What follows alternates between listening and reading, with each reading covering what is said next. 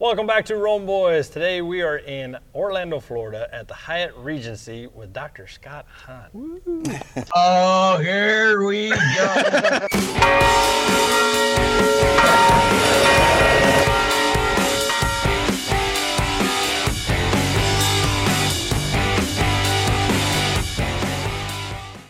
yeah, yeah. Good to be with you, Joe and Tony and Chris. It's great. Well, thanks for being Not with us. zooming, but in real life. Yes, In real in life, person. yes. Yeah.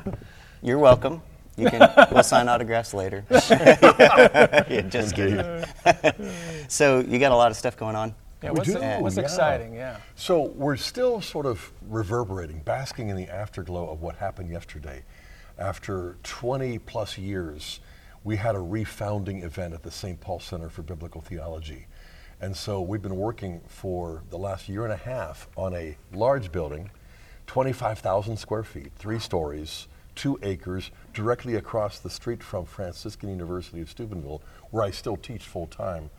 Uh, but we have over well, close to 50 uh, co-workers, colleagues, full time about 40, part time about 10, and we have just taken it up a notch. But more than a notch, we had the grand opening, and the uh, and Bishop Paul Bradley came on the feast of the conversion of St. Paul for the dedication of the building uh, devoted to St. Paul, the St. Paul Center. We also had the mayor of Steubenville, who's a practicing Catholic and a good friend, Jerry Barilla, show up. We had the president of Franciscan University, Father Dave Pivonka.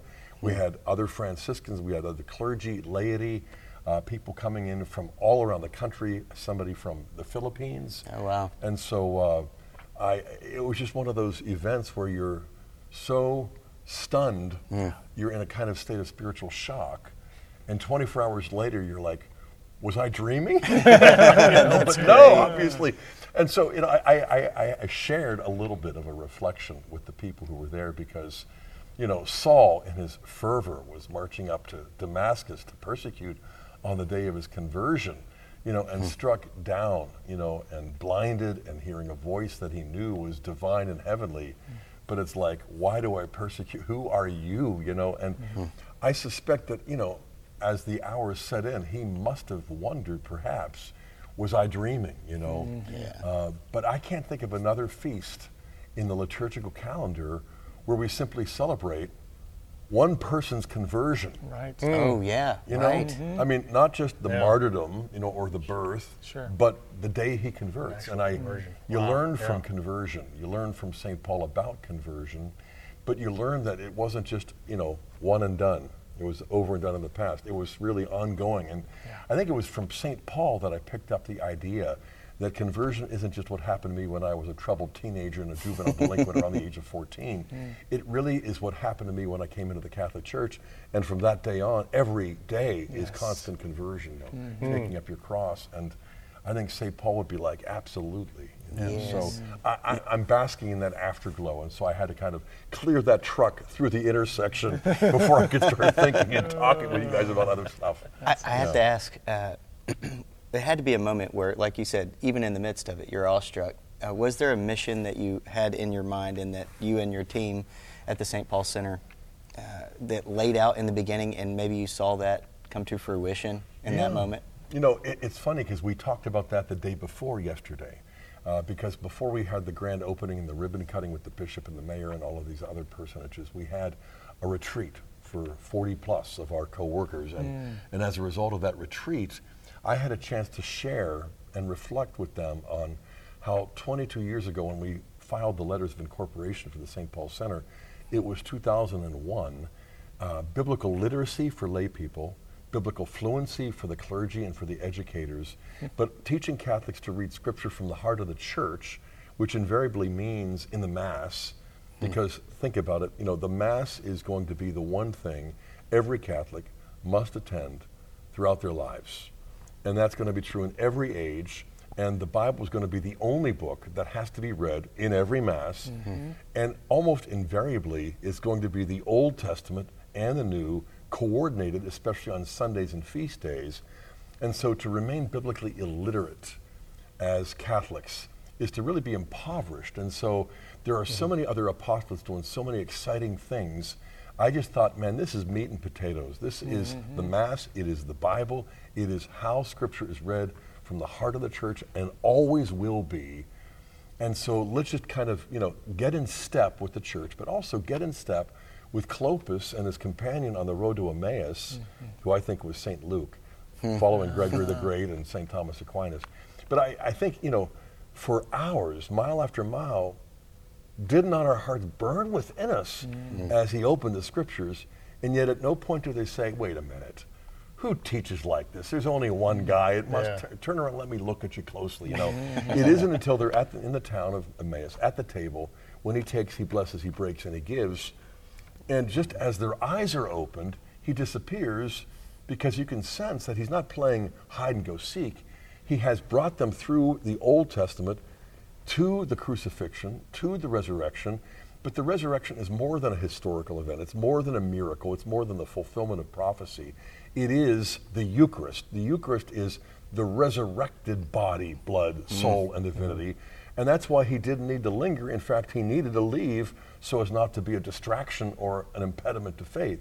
And once all of these tumblers fell, it was just like, I think I know what we ought to do for however long God blesses the St. Paul Center. And that is what the church will always do with sacred scripture because I love taking scripture classes as an undergraduate, a graduate, a doctoral student, and now as a professor. But the classroom is not the natural environment. Hmm. The liturgy is the natural habitat, the hmm. supernatural habitat. And when you take the scriptures out of the church, out of the sacramental life, the Eucharistic worship, and you begin to study it, you know, it's like ripping a plant out by the roots and bringing it into a laboratory and looking under these hot bright lights and begin wondering, you know, why is this plant dying? It's wilting, you know. Well, you must not be a botanist, you know. and so to put scripture back into its supernatural habitat in this sacramental setting Yeah. uh, and to see the typology that is interwoven and has always been since Emmaus, you can see why he cut out. Because the first half was the liturgy of the word, the synaxis. The mm. second is the liturgy of the Eucharist. Mm. And so it gives us this paradigm that we can draw from without any sort of thing like, oh, that's that's Hahn or that's mm-hmm. idiosyncratic. Yeah. No, that's Catholic. And let's, as you guys would say, let's be Catholic. Absolutely. Revival of sacred scripture and Yeah. the Eucharist. I mean, wow. And So this two was the mass on the road.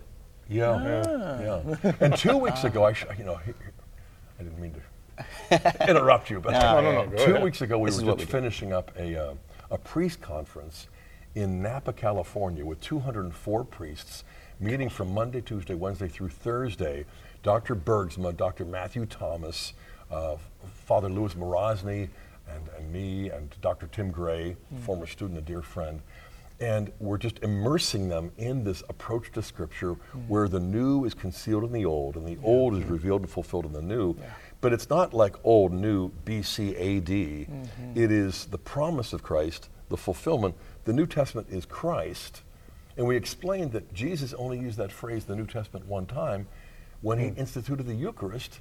He said, This is the cup of my blood, the blood of the New Testament. He doesn't say, Write this in remembrance or read this or exegete this. He said, Do this.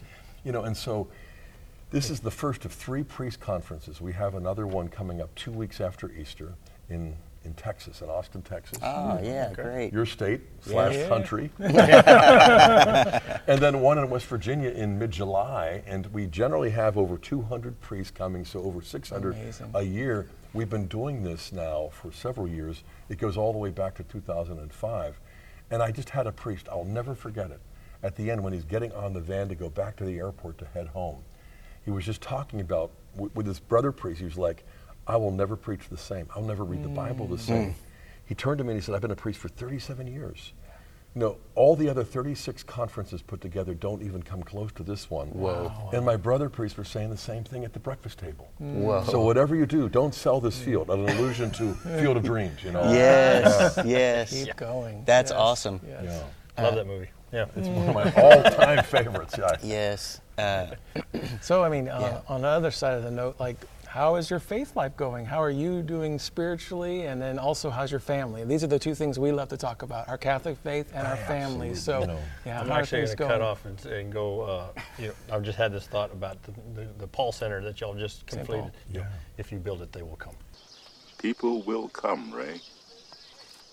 Oh, well, I used that with them, you know. okay, we're going to rewind just for a second. We'll go back to that one. So, I mean, if somebody had told me, and I told my team this, if somebody had told me back in 01, uh, Professor Hahn, you know, you are going to have a center, 25,000 square feet, you're going to be the president, and you're going to end up having coworkers, you know, to the tune of like 40 or 50.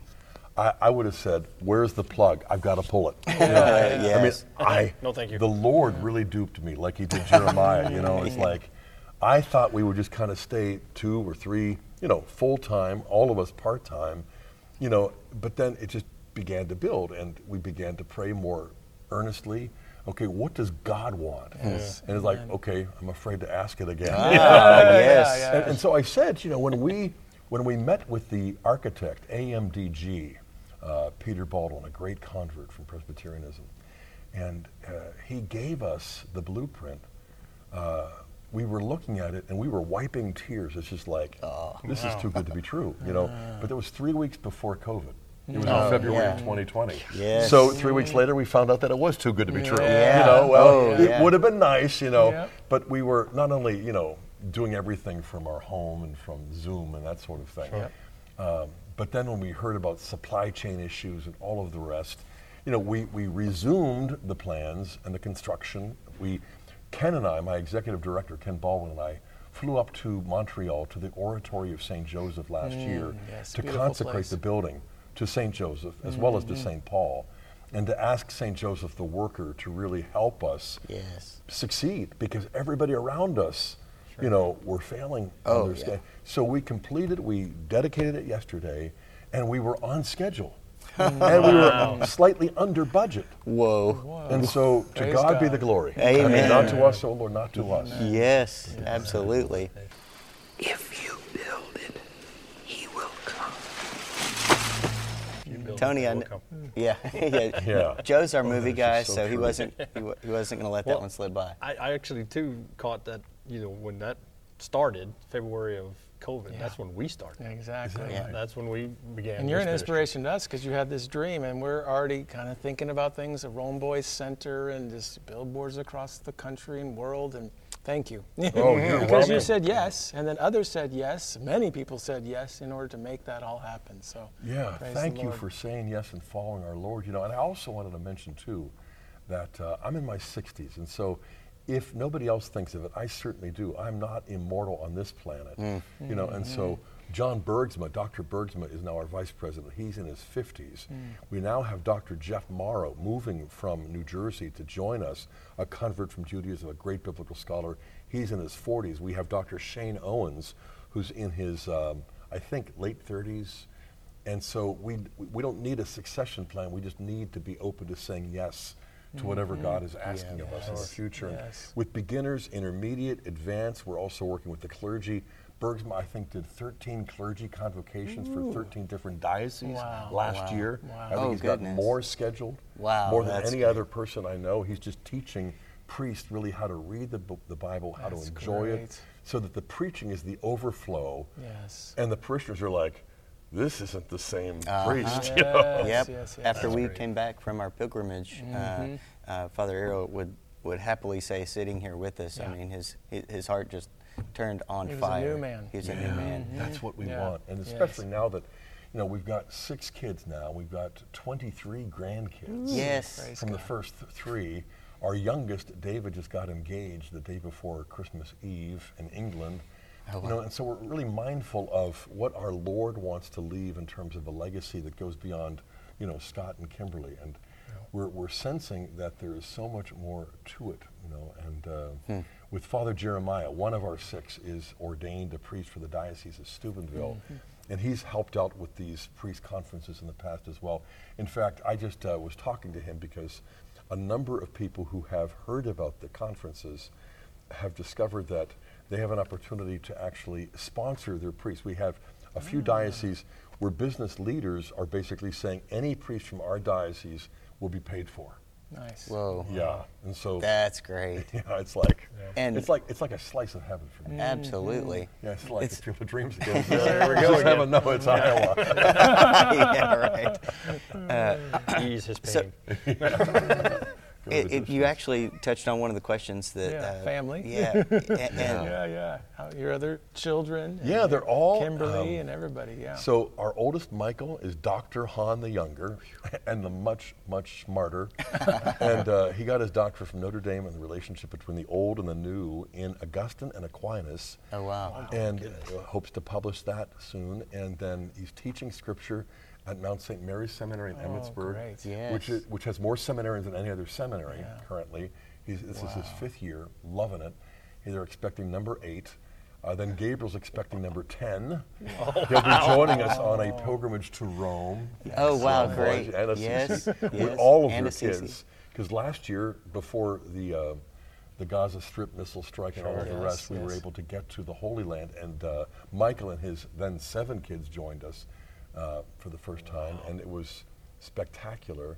Uh, and Hannah, our third, we, we've got five boys, one girl, or I always say one rose and five thorns. and, and Hannah has now moved back to town because her husband, Dr. Ben Reinhard, is now a colleague of mine at the university, uh, Franciscan University of Steubenville. He's teaching English. He is one of the most effective and popular professors in the university, and he's one of my close friends. And so we finally have five out of the 23 grandkids living close. which Oh, makes that's a great. big, big difference. Great. And then Father Jeremiah, we don't expect any grandkids from him. but he's Great. just loving preaching. We're hearing lots of good things. Yeah. And then uh, Joe, who had been in the seminary for several years, discerned out he's now dating somebody seriously who is has the same kind of mission mindset as he does. And then David, our youngest, is engaged. And so uh, August 31st, uh, to a gal from Britain named Martha. She is just such a lovely Oh, that's young good. woman. Congrats. Yeah, we, we just feel like, how is blessing I mean, upon blessing. Yeah. Yes, grace It's- upon it's grace. A Right. very British name, Martha. It, uh, so, with all of that, uh, thanks for your contribution. Yeah. Uh, Oh. I mean, it's it's really like a link in a chain. yes, amen.